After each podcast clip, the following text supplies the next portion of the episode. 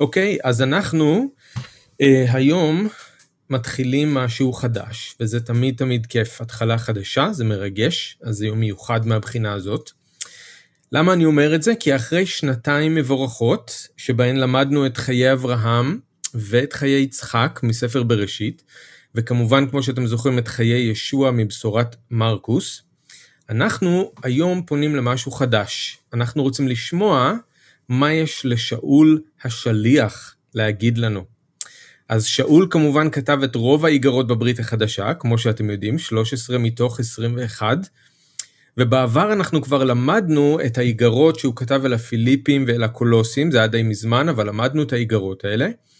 עכשיו אנחנו רוצים להתמקד בשתי איגרות מאוד מיוחדות שהוא כתב אל הבן הרוחני שלו, טימותאוס. האיגרת הראשונה והאיגרת השנייה אל טימותאוס. עכשיו אני רק רוצה להגיד שזה שאנחנו מתחילים ללמוד ביחד איגרת אחרי שהרבה זמן למדנו סיפורת, זה אומר שאנחנו כולנו צריכים לעשות סוויץ'. גם אנחנו כמורים, גם אתם כשומעים. כי סיפור ואיגרת זה שני דברים מאוד שונים. בשניהם אלוהים מדבר, את שניהם אנחנו צריכים באותה מידה, אבל אנחנו צריכים לכוון את האוזניים ואת המחשבות שלנו אחרת. אנחנו צריכים להקשיב וללמוד בצורה אחרת. אם בסיפור אנחנו לומדים מאיך שאנשים מתנהגים, אפשר להגיד שבאיגרת אנחנו לומדים מאיך שאנשים חושבים. בסיפור הדגש הוא על התנהגות, באיגרת הדגש על מחשבה. עכשיו ברור שגם הסיפור מנסה בסופו של דבר לגרום לנו לחשוב אחרת, והאיגרת מנסה לגרום לנו להתנהג אחרת, ברור. וכמו שאנחנו נראה שאול מדבר הרבה על התנהגות באיגרת הראשונה על טימותאוס, אבל זה פשוט עניין של איך הדברים מועברים אלינו. בסיפור יש לנו דוגמה שמראה לנו מה טוב ומה רע מתוך מה שקורה בחיים של מישהו, אבל באיגרת אין לנו דוגמה כזאת, פשוט אומרים לנו מה טוב, מה רע, מה נכון, מה לא נכון, איך לחשוב על הדברים כמו שאלוהים חושב עליהם. אז בסיפור יש לנו הרבה מאוד אקשן, באיגרת יש לנו היגיון, יש לנו הסברים וטיעונים. אז אנחנו צריכים כולנו לעשות סוויץ'. ולהבין שאנחנו כבר לא בעולם של הסיפור, אנחנו עברנו לעולם של האיגרת. ואם אנחנו נדע לעשות את הסוויץ' הזה, אנחנו נראה שהאיגרת תעזור לנו מאוד לשנות את החשיבה שלנו איפה שצריך, לחדד את החשיבה שלנו איפה שצריך, ובאופן כללי תעזור לנו להשתנות על ידי התחדשות הדעת. עכשיו, מה שאני רוצה לעשות היום זה שני דברים. אחד, אני רוצה לתת לכם קצת רקע על שתי האיגרות, רק כדי שתוכלו למקם לכם את הדברים על ציר הזמן של החיים של שאול, ולהבין קצת יותר טוב מתי הוא כתב את הדברים, למי הוא כתב אותם, למה. ושתיים, אני רוצה שאנחנו נסתכל רק על שני הפסוקים הראשונים באיגרת, ואנחנו נשתמש בהם כאיזשהו שער שדרכו אנחנו יכולים להיכנס אל האיגרת, ולהבין קצת יותר טוב מה יש בה, ולמה אנחנו יכולים לצפות בסדרה הזאת. אוקיי? אז היום אנחנו רק נתחיל להניע את הגלגלים. החל משבוע הבא אנחנו ממש נתחיל כבר בנסיעה. אבל זאת התוכנית שלנו להיום. בסדר? אז בואו תתפללו איתי ביחד ואז אנחנו נתחיל. כן, אבא יקר, אנחנו רוצים להודות לך על השפע שיש בדברך. אנחנו מודים לך שהדבר שלך נוגע בכל תחום ותחום בחיים שלנו, ויש בו את כל מה שאנחנו צריכים כדי להיות מוכשרים לכל מעשה טוב.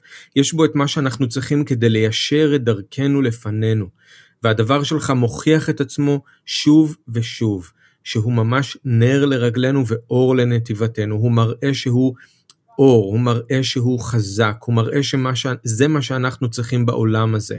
אנחנו צריכים את האמת שבדברך.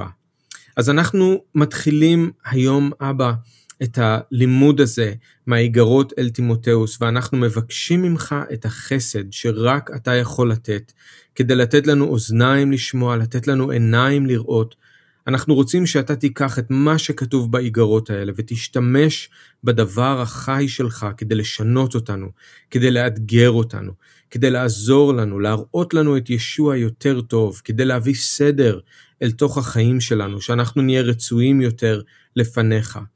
גם כל אחד מאיתנו בנפרד, וגם אנחנו כולנו יחד, כקהילה, כקרם אל. אז אנחנו שמים את עצמנו שוב בידיך, מבקשים שתבוא ובאמצעות הרוח תדריך אותנו ותלמד אותנו אל כל האמת, בשם ישוע. אמן. אז אתם יכולים, אם אתם רוצים, לפתוח את הראשונה לטימותאוס ככה שהאיגרת תהיה לפניכם, למרות שאנחנו לא ניכנס יותר מדי לעומק היום כמו שאמרתי, אבל אני אציין כל מיני פסוקים. אני גם רוצה לקרוא קצת פסוקים ממעשה השליחים, או להזכיר כמה מקומות, אז אתם יכולים גם את זה, אם אתם רוצים שזה יהיה לפניכם. אבל זה יהיה טוב, שתתחילו להכיר קצת את האיגרות, אז אתם יכולים שזה יהיה פתוח לפניכם, הראשונה אל טימותאוס. אז אנחנו רוצים לצאת לדרך, ומה שאני רוצה לעשות, דבר ראשון, כמו שאמרתי, זה לתת לכם 3 דברים שאני חושב שאתם צריכים לדעת אותם, פשוט כדי שיהיה לכם הקשר כללי למה שאנחנו נלמד בסדרה הזאת. זה הדבר הראשון שאנחנו רוצים לעשות. 3 דברים שאני חושב שאתם צריכים לדעת לגבי האיגרות האלה. דבר ראשון, אתם צריכים לדעת ששתי האיגרות אל טימותאוס, יחד עם האיגרת ששאול כתב אל טיטוס, נקראות גם איגרות הרואה. ובספר הכתובים, אם זה לפניכם, אז אתם רואים ש3 האיגרות מופיעות ביחד ברצף אחת אחרי השנייה. עכשיו, למה לקבץ את 3 ביחד? למה השם הזה איגרות הרואה? אז זה בגלל הסיטואציה ובגלל התוכן הדומה בכולן. אז בשני המקרים, גם עם טימותאוס, גם עם טיטוס, שאול כותב אל הבנים הרוחניים שלו. אתם תראו שגם טימותאוס וגם טיטוס נקראים ככה. ובשני המקרים, שאול השאיר אותם בקהילות שבהן היה צריך לעשות סדר. את טימותאוס הוא השאיר באפסוס, ואת טיטוס הוא השאיר בקריטים. אבל הוא לא השאיר אותם שם כדי להיות רואי קהילה. לא בגלל זה קוראים לאיגרות האלה איגרות הרואה. הוא השאיר אותם שם כנציגים שלו, של שאול, באופן זמני, כדי שהם ימנו זקנים או רואים במקומות האלה, או כדי שהם יעשו סדר בהנהגה שכבר הייתה קיימת בקהילה. ועל זה הוא כותב להם. אז באיגרות האלה אנחנו נראה שיש ממש דגש על ההנהגה של הקהילה. מי יכול להיות זקן קהילה או שמש, ומה זה אומר? ואיזה יחס צריך להיות בין הקהילה לבין ההנהגה? אז זה הדבר הראשון שאתם צריכים לדעת. האיגרות הן חלק מקובץ שנקרא איגרות הרואה. דבר שני, וזה נוגע ספציפית לאיגרות אל טימותאוס. בזמן שאנחנו לומדים את האיגרות האלה, אני רוצה שאתם תיקחו בחשבון את הרקע של הקהילה באפסוס, כי זה איפה שטימותאוס נמצא כששאול כותב לו. אז זה מאוד חשוב. במעשה השליחים, פרקים י"ח עד כ', פרקים 18 עד 20 במעשה השליחים, אנחנו קוראים על איך ששאול הקים את הקהילה במסע הביסור השלישי שלו, ואיך הכל התחיל שם באפסוס. עכשיו, אתם יכולים לקרוא את הפרקים האלה בשלמותם, אני משאיר את זה לכם, אני רק רוצה להזכיר כמה דברים עיקריים, אבל אתם יכולים לכתוב לכם, מעשה השליחים, פרקים י"ח עד כ', 18 עד 20, זה ייתן לכם את הרקע. אני מדגיש כמה דברים. בפרק י"ט אנחנו קוראים על איך ששאול, אם אתם זוכרים, מצא באפסוס 12 תלמידים ששמעו רק על טבילת יוחנן ולא קיבלו עדיין את רוח הקודש, אז שאול סמך ידיים עליהם, הוא התפלל, הם נטבלו לשם ישוע והם קיבלו את הרוח. בהמשך באותו הפרק אנחנו רואים ששאול נכנס לבית הכנסת באפסוס, ובמשך 3 חודשים הוא טען ושכנע בעניין מלכות האלוהים. אחר כך הוא עוד נשאר שם 2 שלמות, והוא הכריז את הבשורה והוא לימד עד שכל תושבי אסיה שמעו את דבר האדון, ככה כתוב לנו. בזמן ששאול היה שם, כתוב שאלוהים עשה דרכו גבורות בלתי רגילות, עד שאנשים נרפאו רק כי הם נגעו במטפחות או בסינרים שנגעו בגוף שלו, בגוף של שאול. באפסוס היו גם 7 בני סקבה, זוכרים? הם היו יהודים שהיו מגרשים שדים, הם היו בנים של סקבה שהיה כהן גדול. אז הם ניסו שם באפסוס לגרש שדים בשם של ישוע ובשם של שאול. אבל הרוח באותו יום גירשה אותם, אם אתם זוכרים, ופצעה אותם, הם ברחו משם פצועים מהבית, והרוח אמרה להם, את ישוע אני מכירה, מי הוא שאול אני יודעת, אבל מי אתם? אז יש בזה משהו משעשע, אני בטוח שזה לא היה משעשע לשבעת בני סקבה, אבל יש בזה משהו משעשע כשאנחנו קוראים את זה היום. אבל כתוצאה מהאירוע הזה כתוב שפחד גדול נפל על כל התושבים באפסוס, ושהרבה באו להתוודות על המעשים שלהם, והרבה שמה שעסקו בכישוף אפילו שרפו את הספרים שלהם לעיני כל. אבל לא כולם באפסוס אהבו את מה שקורה, התעוררות רוחנית מאוד גדולה, אבל לא כולם חשבו שזה דבר חיובי. ואחרי שנתיים כאלה נמאס לבחור אחד בשם דימטריוס, כי דימטריוס התפרנס מעבודת אלילים.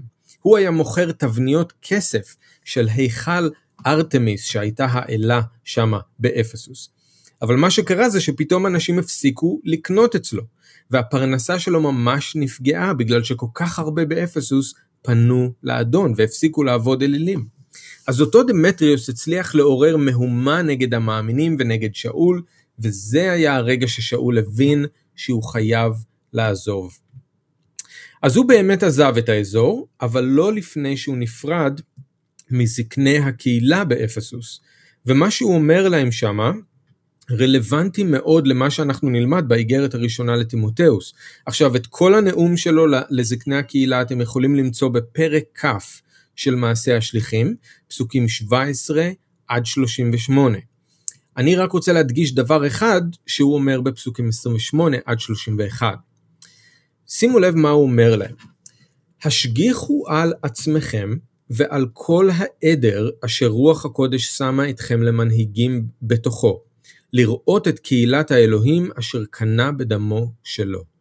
אני יודע שאחרי צאתי יבואו בתוככם זאבים עזים שלא יחוסו על העדר, ומקרבכם יקומו אנשים דוברי תהפוכות להטות אחריהם את התלמידים. על כן עמדו על המשמר. זכרו כי 3 שנים, יומם ולילה, לא חדלתי להוכיח כל אחד ואחד בדמעות. הסיבה שאני מדגיש את זה, זה כי 10 שנים אחרי שהוא אומר את הדבר הזה, שאול מגיע שוב לאפסוס. אולי הוא לא פוגש עכשיו עוד פעם בדיוק את אותם הזקנים שהוא מדבר אליהם כאן במעשה השליחים, אבל הוא רואה שכן, מה שהוא הזהיר מפניו באמת קרה. אותם זקני קהילה לא נזהרו מספיק. באמת באו זאבים עזים שלא חסו על העדר, ומקרבם באמת קמו אנשים דוברי תהפוכות להטות אחריהם את התלמידים. ובגלל זה הוא עכשיו משאיר שם את טימותאוס באפסוס, ועם זה טימותאוס צריך להתמודד. אז זה הדבר השני שחשוב שאנחנו נזכור, הרקע של הקהילה באפסוס. זאת הייתה קהילה שזכתה ל3 שנים של שיעורים פרטיים עם שאול בעצמו, קהילה שראתה את הגבורה של הרוח בצורה בלתי רגילה, קהילה שההנהגה שלה הוזהרה בפירוש מפני מה שעתיד לבוא. אוקיי, דבר שלישי ואחרון שאנחנו צריכים לדעת, וזה נוגע יותר למסגרת הזמן, זה שהאיגרות של טימותאוס ואל טיטוס נכתבו אחרי ששאול שוחרר מהמעצר שמתואר בסוף ספר מעשי השליחים. אז אם אתם זוכרים, ספר מעשי השליחים נגמר עם שאול ששוכר דירה ברומא ונמצא שם במעצר בית, והוא מלמד את כל מי שבא אליו. ודרך אגב, חוץ מללמד, בשנתיים האלה שהוא ברומא, הוא גם כותב את רוב האיגרות שלו בזמן הזה. בין השאר גם את האיגרת אל האפסים, גם אל אותה קהילה באפסוס. אז שאול היה שם באפסוס 3 שנים, הזהיר באופן אישי את המנהיגים, בנוסף לזה הוא כתב להם איגרת מופלאה. אז לא היה שום תירוץ לקהילה הזאת, כן? הם קיבלו את כל מה שקהילה יכולה לקבל. אבל בכל מקרה, אחרי המעצר הזה שמתואר לנו בסוף ספר מעשי השליחים, שאול לא הוצא להורג. ככל הנראה אחרי השנתיים האלה הוא שוחרר מהמעצר ברומא, והוא המשיך במסעות הביסור שלו. אולי בזמן הזה הוא הגיע לספרד, כמו שהוא מאוד רצה, אבל זה לא בטוח. אנחנו, האמת היא, לא יודעים הרבה על מה ששאול עשה באותה תקופה ולאן הוא הגיע, אבל אנחנו כן יודעים לפחות שהוא הגיע לאפסוס וקריטים, יחד עם טימותאוס ועם טיטוס, שם הוא גם השאיר אותם. עכשיו, בזמן שהוא המשיך עם המסעות שלו ממקום למקום, הוא כתב לטימותאוס איגרת אחת, האיגרת הראשונה, ולטיטוס איגרת אחת, כדי לעודד אותם וכדי להדריך אותם מה לעשות. והאמת היא שכשקוראים את האיגרות האלה מבינים ששאול ציפה להצטרף אליהם ממש בקרוב, הוא ציפה לחזור לשם. הוא התכוון להשאיר אותם שם לבד רק באופן זמני. אבל מה שקרה זה שבאיזשהו שלב הוא נעצר עוד פעם והוא נלקח לרומא. זה היה בזמן שנירון היה הקיסר. עכשיו הפעם שאול הבין שזה באמת התחנה הסופית שלו, ומכאן הוא לא יצא חי.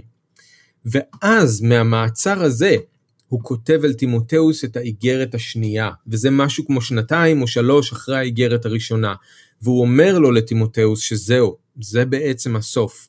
הוא כותב לו את המלחמה הטובה נלחמתי, את המרוץ השלמתי, ואת האמונה שמרתי. והוא כבר לא מקווה עכשיו להצטרף אל טימותאוס כשהוא כותב לו את האיגרת השנייה, אלא הוא מתחנן שטימותאוס יעזוב את אפסוס ויבוא אליו מהר לפני החורף, להיות איתו שם לפני שהוא מוצא להורג. אז זאת האיגרת האחרונה בהחלט ששאול אי פעם כתב בחיים שלו, האיגרת השנייה אל טימותאוס. יש שם דברים מרגשים מאוד ואישיים מאוד, ואנחנו עוד נגיע אליה. אוקיי? אז זה הרקע הכללי לאיגרות, ואני ממליץ בחום שאתם תלכו ותקראו בספר מעשי השליחים עוד על הקהילה באפסוס, תקראו את האיגרת אל האפסים, ואז תוכלו לקבל תמונה קצת יותר שלמה לרקע של מה שקורה כאן עם טימותאוס. ומי שרוצה לקרוא קצת מה קורה אחר כך, אז בערך 30 שנה אחר כך, יוחנן כותב את ספר התגלות, ושם יש מכתב לקהילה באפסוס, ואנחנו רואים שהבעיות עדיין היו שם, כן? הם איבדו את האהבה הראשונה שלהם, אם אתם זוכרים. אז יש לנו לא מעט מידע בברית החדשה על הקהילה באפסוס, וזה מאוד מעניין, וזה הסיטואציה שטימותאוס מוצא את עצמו בה. אז זה ההקשר הכללי. עכשיו אני רוצה שאנחנו נסתכל על שני הפסוקים הראשונים, באיגרת הראשונה על טימותאוס, ואנחנו כמו שאמרתי נשתמש בהם כמו איזשהו שער, ואנחנו רוצים להיכנס אל תוך האיגרת, אבל זאת רק הצצה ראשונה, אנחנו רק מתחילים להניע את הגלגלים, אז אנחנו לא נכנסים מאוד לעומק, אבל איזושהי כניסה אל תוך האיגרת. אז הראשונה אל טימותאוס, פרק א', פסוק 1 ופסוק 2. מאת שאול, שליח המשיח ישוע, על פי מצוות האלוהים מושיענו, והמשיח ישוע תקוותנו. אל טימותאוס, בני האמיתי באמונה, חסד ורחמים ושלום, מאת אלוהים אבינו והמשיח ישוע, אדוננו. אז רק 2 פסוקים, אבל אני רוצה שתראו איך הם נותנים את הטון לכל האיגרת. דבר ראשון, אני רוצה שתשימו לב לאיך שאול מתאר את עצמו. בפסוק הראשון הוא שאול השליח, אבל בפסוק השני הוא שאול האבא הרוחני של טימותאוס. ואלה באמת שני הכובעים ששאול חובש באיגרת הזאת, שליח ואבא. ולאורך כל האיגרת הזאת הוא מחליף בין שני התפקידים האלה. פעם הוא מדבר בסמכות כשליח של האדון, ופעם הוא מדבר בעדינות של אבא, שמנסה לעודד ולחזק את הבן שלו. וזה כל כך יפה וכל כך נוגע. ואתם יודעים, יש אנשים שחושבים שסמכות ועדינות זה כמו שמן ומים. אף פעם לא יכולים להתערבב. אבל הנה שאול, ברוח של האדון, יודע לדבר גם בסמכות ובתקיפות, אבל הוא יודע גם לנחם ולעודד ולהיות רגיש. הוא יודע להיות שליח, והוא יודע להיות אבא. וזה נכון דרך אגב גם לגבי האיגרת השנייה אל טימותאוס, אבל באיגרת הזאת אנחנו נפגוש יותר את שאול השליח. באיגרת השנייה אל טימותאוס אנחנו נפגוש יותר את שאול האבא. אז עוד נגיע לזה. עכשיו, למה שאול צריך לדבר בשני הקולות האלה, של שליח ושל אבא? אז הוא צריך לדבר באיגרת הזאת כשליח, כי הבעיה שיש בקהילה באפסוס זה פשוט שאין שם סדר, יש שם מאומה. אז שאול לא מנסה כל כך לתקן דבר אחד מסוים, או ללמד דוקטרינה כזאת או אחרת, כמו שהוא עושה ברוב האיגרות שלו, גם דרך אגב כמו שהוא מלמד באיגרת אל האפסים עצמה, אל אותה קהילה, כאן הוא מנסה יותר להביא סדר לקהילה באופן כללי. אז אולי יש שם באמת תורת שקר, אולי יש שם דברים שהם צריכים, איזה שהם דברים שהוא דוקטרינות, שהוא כן צריך ללמד אותם, אבל הוא לא מתמקד בדברים האלה, הוא מתמקד יותר בסדר, בסדר שהוא צריך להביא לתוך הקהילה. עכשיו הבעיה כנראה נבעה מזה שהזקנים לא עשו את התפקיד שלהם, ואולי היו שם כאלה שרצו להיות מנהיגים, והם קיבלו אולי את המעמד הזה, אבל הם בכלל לא היו אמורים להיות בתפקיד הזה, הם לא היו ראויים לתפקיד הזה. אז הוא מדבר כשליח, אוקיי? כי מי יכול לעשות סדר ברמה כזאת של הנהגה, או מי יכול לקבוע שלימוד כזה או אחר הוא פסול? לא עוד זקן קהילה, אלא שליח. וטימותאוס הוא שמה כנציג של שאול השליח, אז זה היה חשוב. עכשיו היום דרך אגב אין לנו כבר שליחים עם סמכות כזאת, הם לא קיימים, אבל בשביל זה יש לנו את דבר אלוהים שנכתב על ידי אותם שליחים, ובמיוחד יש לנו את איגרות הרועה שעוזרות לנו לעשות סדר בקהילה. אז שאול מציג את עצמו כשליח, אבל תראו איך שאול מתאר את התפקיד שלו, הוא לא סתם שליח, אלא הוא שליח של המשיח ישוע, על פי מצוות האלוהים מושיענו, והמשיח ישוע תקוותנו. במילים אחרות הוא מזכיר להם, שהוא לא מינה את עצמו להיות שליח, אלא הוא קיבל את התפקיד הזה, ואת הסמכות הזאת מאלוהים, והמשיח ישוע בעצמו. מה שהוא אומר, הוא אומר בסמכות של האדון, ולכן צריך להקשיב ולציית. עכשיו, זה חשוב, כי אתם זוכרים ששאול לא היה אחד מ12 השליחים, והוא התנגד מאוד לאמונה בישוע, והוא רדף את המאמינים. אז היו יכולים להגיד לשאול, בעצם, מי אתה? אתה לא היית עם ישוע והתלמידים במשך 3.5 שנים, הוא לא בחר בך כאחד השליחים, אז למה שנקשיב לך? עכשיו, זה נכון, אבל שאול לא מתכוון שישוע בחר אותו כמו שהוא בחר במתי, בקיפה, ביוחנן, הוא מתכוון לזה שיום אחד כשהוא היה בדרך לדמשק, החיים שלו השתנו. כי ישוע בעצמו התגלה אליו אחרי שהוא קם לתחייה, והוא הושיע אותו והוא הפך אותו לשליח. תקשיבו למה שישוע בעצמו אמר על שאול, וזה ממעשי השליחים ט15. כלי נבחר הוא לי, לשאת את שמי לפני גויים ומלכים ולפני בית ישראל. אז שאול הוא כלי נבחר, והוא בהחלט קיבל את הסמכות להיות שליח ישירות מהאדון, ובסמכות הזאת הוא אומר את כל מה שהוא אומר כאן באיגרת, וזה חשוב. עכשיו רק להגיד בהקשר הזה, שאנחנו גם צריכים להיזהר, שאנחנו לא עושים הפרדה בין מה שישוע אמר לבין מה ששאול אמר, כי אילו של המילים של ישוע יש יותר סמכות מלמילים של שאול. כי כששאול מדבר, הוא מדבר בסמכות של האדון. וכשהוא כותב, הוא כותב בסמכות של האדון. כל הכתוב נכתב ברוח אלוהים. הרוח היא זאת שהניעה את שאול לדבר מטעם אלוהים. אז האיגרות של שאול בברית החדשה הן בעלות תוקף בדיוק כמו הדרשה על ההר, וחשוב שנזכור את זה. אז איפה בעצם היה אי סדר בקהילה באפסוס? עם מה טימותאוס היה צריך להתמודד? אז אני רק רוצה לתת לכם טעימה, כי כמובן שבהמשך הסדרה אנחנו ניכנס לכל הדברים האלה לעומק.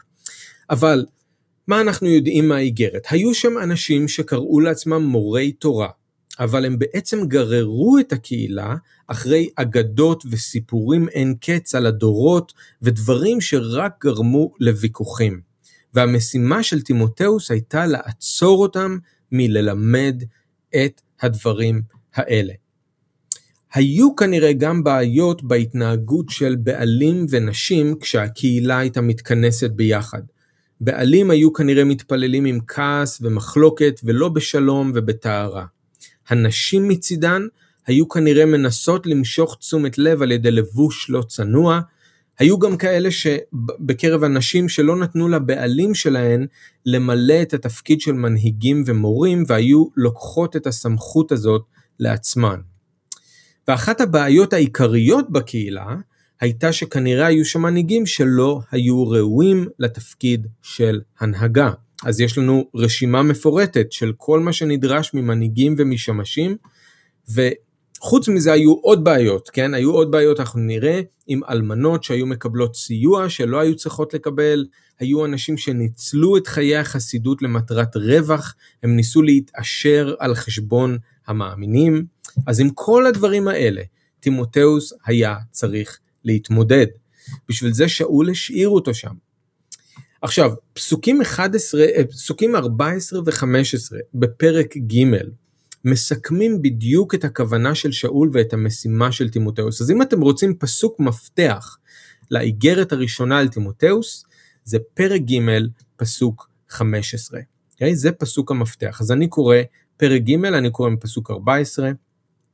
אני כותב לך את הדברים האלה בתקווה לבוא אליך במהרה, אבל אם את מהמאה, הנה תדע כיצד להתנהג בבית אלוהים, אשר הוא קהילת אלוהים חיים, עמוד האמת ויסודה.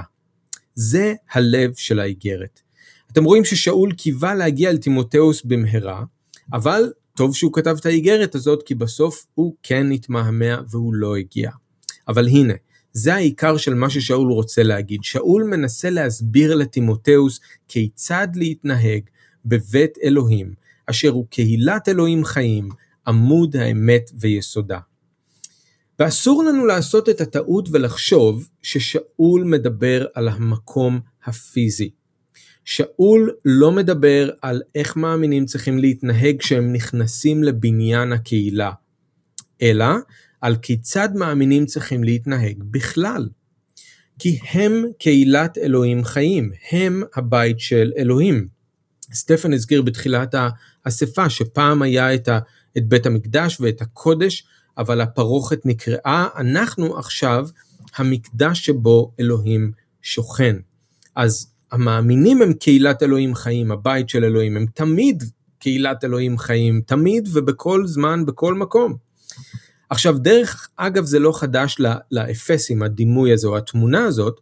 אם אתם זוכרים, שאול כתב באיגרת על האפסים בפרק ב' שהם נבנים יחדיו להיות משכן אלוהים על ידי הרוח. אז הם הכירו את התמונה הזאת כבר. עכשיו כן, זה בהחלט נכון שהם גם צריכים, אולי אפילו במיוחד צריכים, לדעת איך להתנהג שהם מתאספים ביחד, כדי ללמוד את דבר אלוהים, וכדי להתפלל ולהשתחוות לאדון, כקהילה. אבל המפגש הזה, ואיך שהם מתנהגים במפגש הזה, צריך לשקף את ההתנהגות שלהם ביום יום, ולא להיות תחפושת. עכשיו, זאת נקודה חשובה מאוד, כי אחרת, מה שיש לנו זה פשוט מאוד דת, וזאת צביעות. זאת אומרת, שאול לא מתכוון להגיד שאישה יכולה להתלבש איך שהיא רוצה ביום יום, אבל כשהיא נכנסת לבניין הקהילה, היא צריכה להתלבש בצניעות. הוא לא מתכוון להגיד שהבעלים יכולים לכעוס ולהשתולל במשך השבוע, אבל בשבת כשהם נכנסים לבניין הקהילה, הם צריכים להתפלל בלי כעס ובלי מחלוקת. חשוב שנבין ששאול לא מתכוון שטימותאוס יעשה טיפול קוסמטי בקהילה באפסוס, אלא שהוא יביא ממש סדר לחיים של המאמינים, בין אם זה ביום יום, ובין אם זה כשהם נפגשים ביחד. עכשיו כשאנחנו ניכנס לאיגרת יותר, אנחנו נראה למשל שהדגש אצל המנהיגים, זה לא על הכישרון ועל המתנות שלהם, כמו על האופי ועל ההתנהגות שלהם בבית, דווקא כשהם רחוק מכולם ורחוק מבניין הקהילה.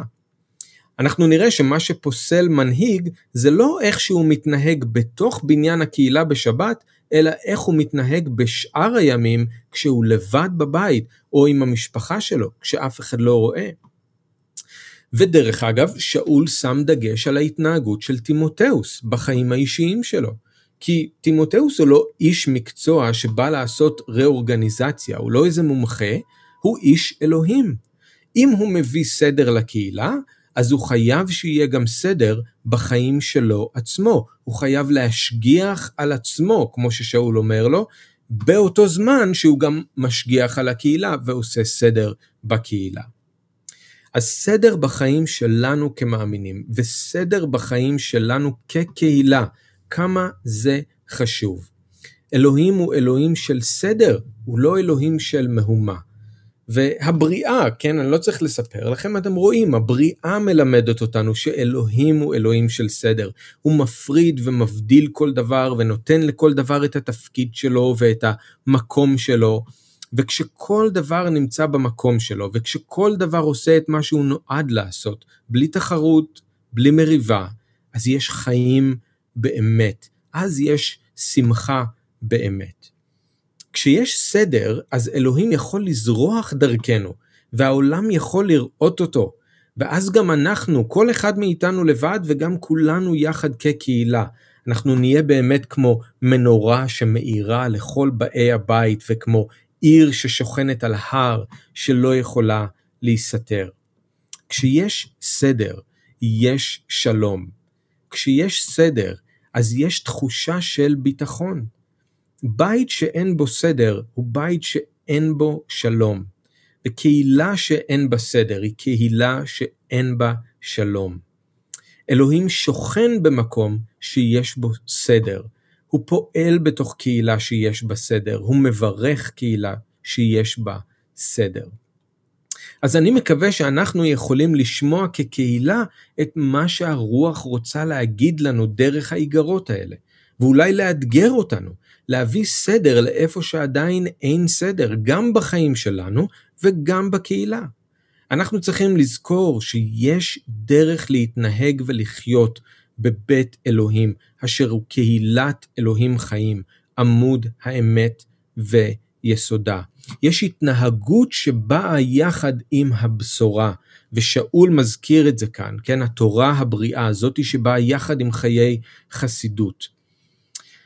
אז שאול מציג את עצמו כשליח על פי מצוות האלוהים, כי המשימה שלו היא להביא סדר לקהילה, יש לו את הסמכות לעשות את זה, לטימותאוס יש את הסמכות הזאת כי הוא נציג של שאול.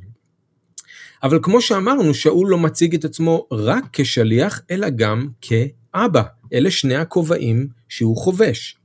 אז הבנו למה הוא מציג את עצמו כשליח, אבל למה כאבא? זה מכוון לטימותאוס. זה לא קשור לסמכות של שליח. טימותאוס יודע ששאול שליח, והוא יודע שיש לו סמכות, הוא לא כותב את זה בשביל טימותאוס. טימותאוס לא צריך שליח, הוא צריך אבא. עכשיו רק הערה, כל האיגרת הזאת היא אכן נכתבה אל טימותאוס, אבל ברור שהיה צריך להקריא אותה לפני כל הקהילה. אנחנו רואים את זה מתוך האיגרת עצמה, למשל אני מסתכל פה בפרק ב' פסוק 1, קודם כל אני מבקש מכם לשאת תחינות ותפילות ובקשות והודיות בעד כל בני האדם, אז אני מבקש מכם. וגם כן בסוף האיגרת אנחנו נראה את זה גם כן, אבל זה משהו שהוא כותב לכל הקהילה, הוא מכוון את זה לטימותאוס, זה נכון, אבל זה היה אמור להיקרא לפני כל הקהילה, לכן גם אנחנו לומדים את זה היום, בגלל זה נשתמר. אבל טימותאוס לא צריך שליח, הוא צריך אבא. עכשיו אולי אתם זוכרים ממעשה השליחים, שטימותאוס בא ממקום שקוראים לו ליסטרה, אתם זוכרים, הייתה לו אמא יהודייה בשם אבניקה, אבא יווני שאנחנו לא יודעים איך קראו לו, אנחנו לא בטוחים אם הוא היה מאמין או לא. אנחנו גם יודעים שלסבתא של טימותאוס קראו לואיס, אנחנו יודעים שאמא שלו וסבתא שלו היו מאמינות, הן חינכו את טימותאוס לפי דבר אלוהים, אנחנו יודעים שמנעוריו הוא מכיר את כתבי הקודש. שאול, אנחנו יודעים, פגש את טימותאוס כשהוא הגיע לליסטרה, במסע הביסור השני שלו. טימותאוס היה כבר אז תלמיד של ישוע, ושאול כנראה מאוד התרשם ממנו, אנחנו לא יודעים למה, אבל הוא כנראה מאוד התרשם ממנו, והוא רצה שהוא יצטרף אליו ואל סילה למסע הביסור. טימותאוס הסכים, ואתם זוכרים שלפני שהם יצאו לדרך, שאול היה צריך למול אותו, כן? כי הוא ידע שהם יבשרו ללא מעט יהודים בדרך, והוא לא רצה שזה יהיה למכשול, אז שאול מאוד רצה לקחת את טימותאוס איתו לדרך, טימותאוס כנראה מאוד מאוד רצה ללכת עם שאול וסילה, אחרת הוא לא היה עושה דבר כזה. אבל מאותו יום בליסטרה, כשהם יצאו לדרך, הקשר בין שאול לטימותאוס רק הלך והתחזק, וזו אחת הדוגמאות היפות ביותר שיש לנו לקשר של אבא ובן באמונה. באל הקורינתים ד' 17, שאול אומר לקורינתים על טימותאוס שהוא בני האהוב והנאמן באדון. לתסלוניקים הוא אומר שטימותאוס הוא אחינו ועמיתנו המשרת את אלוהים בבשורת המשיח.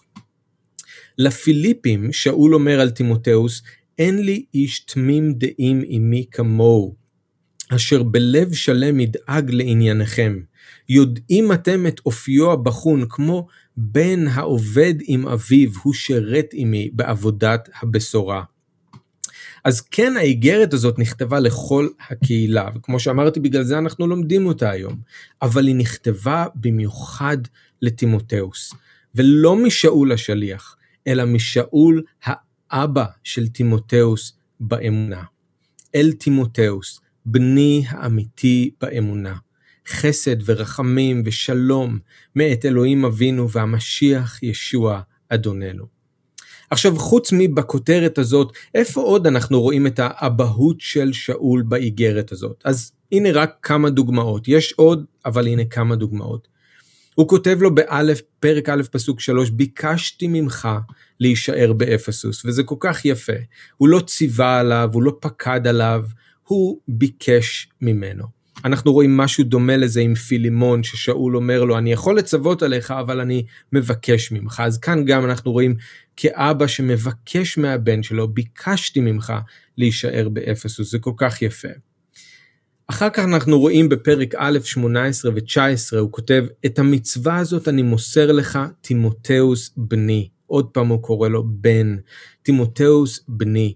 על פי נבואות מן העבר שנוגעות אליך, כדי שתילחם בעזרתן את המלחמה הטובה מתוך אמונה ומצפון ישר. אז שוב הוא קורא לו טימותאוס בני, אבל הוא גם מזכיר לו את הנבואות מהעבר, והוא רוצה שהוא יילחם בעזרתן את המלחמה הטובה. הוא מזכיר לו מיהו, הוא מזכיר לו מה אלוהים נתן לו, והוא דוחף אותו קדימה, והוא רוצה שהוא יצליח, ממש כמו אבא ובן.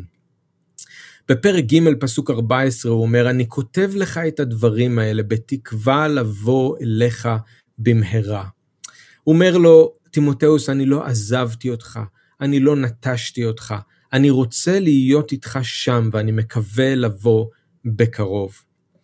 בפרק ד' פסוק 12 הוא אומר, אל יבוז לך איש בשל צעירותך. טימותאוס הוא בחור צעיר עם אחריות גדולה מאוד, אבל שאול לא מוכן בשום אופן שיבוזו לו, שיזלזלו בו. במילים אחרות הוא אומר לטימותאוס, אני מאמין בך, ואני לא חושב אותך לפחות בגלל הגיל הצעיר שלך. נכון שאתה צעיר, אבל אתה יכול לעשות את זה, אתה יכול להיות מופת לכל מי שמסביבך. בפרק ד' פסוק 14, אל תזניח את המתנה אשר בך. כנראה ששאול מדבר על מתנת ההוראה, שזה הדבר הכי בולט לגבי טימותאוס, ואנחנו נראה שזה בעצם הנשק העיקרי של טימותאוס, כן? ללמד ולהטיף ולהכריז כל הזמן את דבר אלוהים. אבל כמה זה היה מעודד לטימותאוס לשמוע משאול, שהוא רואה בו את המתנה הזאת, ושהוא מכיר אותו, ושהוא יודע שיש לו לטימותאוס מה לתת. יש בך מתנה נפלאה, אל תזניח אותה, אני רוצה שתשתמש בה.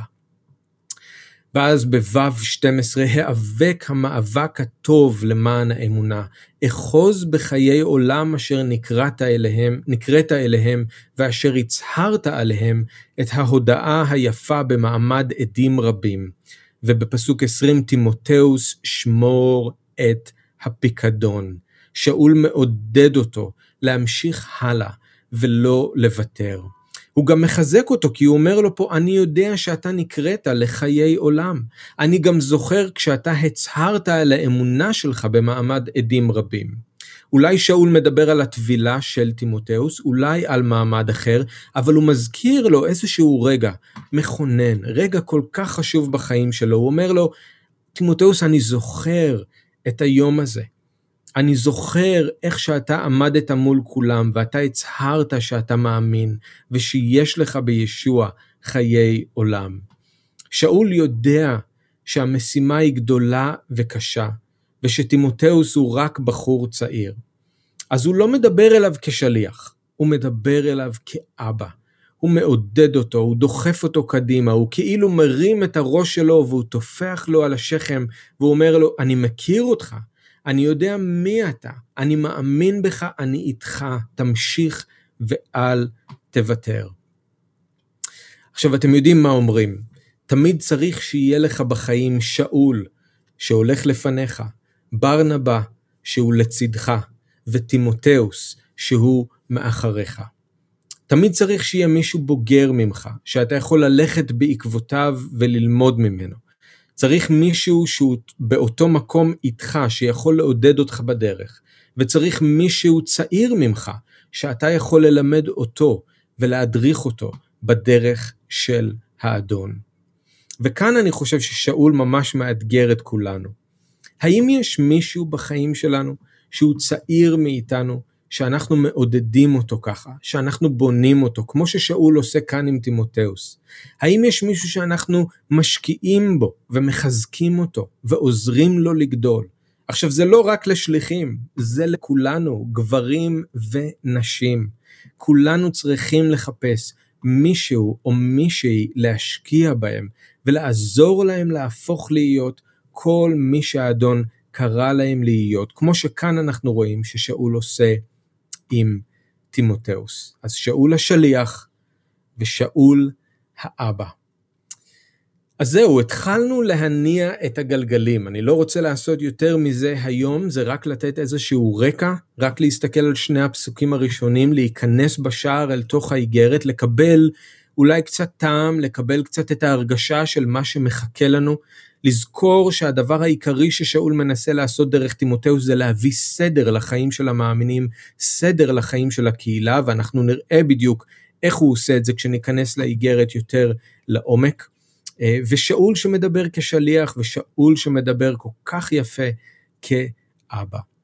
אז החל משבוע הבא נתחיל לצלול לתוך האיגרת ואנחנו נראה את הדברים האלה יותר לעומק, ואני מקווה שאנחנו נוכל באמת לשמוע כקהילה מה הרוח רוצה להגיד לנו, גם לכל אחד מאיתנו בנפרד, אבל גם כקהילה, איפה אנחנו צריכים להביא את הסדר של האדון, ואיך הוא רוצה לעשות את זה. אז בואו נתפלל ביחד. אבא יקר, אנחנו רוצים להודות לך על הדבר שלך, אנחנו רוצים להודות לך על דבר מופלא כל כך שאתה אומר על הקהילה, שהקהילה היא קהילת אלוהים חיים, הבית שלך אלוהים, עמוד האמת ויסודה. איזו זכות יש לנו להיות חלק מקהילת אלוהים חיים, להיות הבית שלך. איזו זכות יש לנו ואיזו אחריות יש לנו. ואנחנו רוצים שאתה תקבל כבוד מהחיים שלנו. אנחנו רוצים שאתה תפואר ותכובד. אז אנחנו נכנעים לך, לרצון שלך. אנחנו לא רוצים להתעקש, אנחנו לא רוצים להילחם נגדך, אנחנו לא רוצים לעשות את מה שבא לנו, מה שאנחנו חושבים שנכון, אנחנו רוצים שאתה תביא את הסדר שלך אל תוך החיים שלנו, את הסדר שלך אל תוך הקהילה, אל תוך קרם אל. אנחנו שמים את עצמנו בידיים שלך, תעזור לנו לא להתווכח איתך, תעזור לנו לא להילחם נגדך, לא להתעקש, תעזור לנו להיות כחומר ביד היוצר, בוא ותעשה את מה שטוב בעיניך לעשות.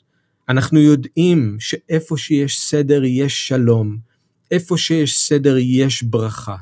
אנחנו מתפללים שהסדר שלך יבוא אל כל בית ובית בקהילה, ואנחנו מתפללים שהסדר שלך יבוא אל כולנו ביחד כמשפחת קרם אל. אז בוא, הקהילה הזאת היא שלך. ואתה ישוע בונה אותה על הסלע, כך ששערי שאול לא יגברו עליה. אז אנחנו מודים לך, אנחנו מברכים אותך, ואנחנו מזמינים אותך לבוא ולהיות אדון על החיים שלנו ועל הקהילה הזו. עזור לנו אפילו בהמשך השבוע הקרוב להתהלך באמת הזאת, להיות ערים לתוכחה של הרוח, להכוונה של הרוח, איפה צריך להביא את הסדר שלך בכל דבר קטן וגדול. יברכך אדוני וישמרך, יאר אדוני פניו אליך ויחונקה, יישא אדוני פניו אליך וישם לך שלום, בשם ישוע המשיח אדוננו, אמן, אמן.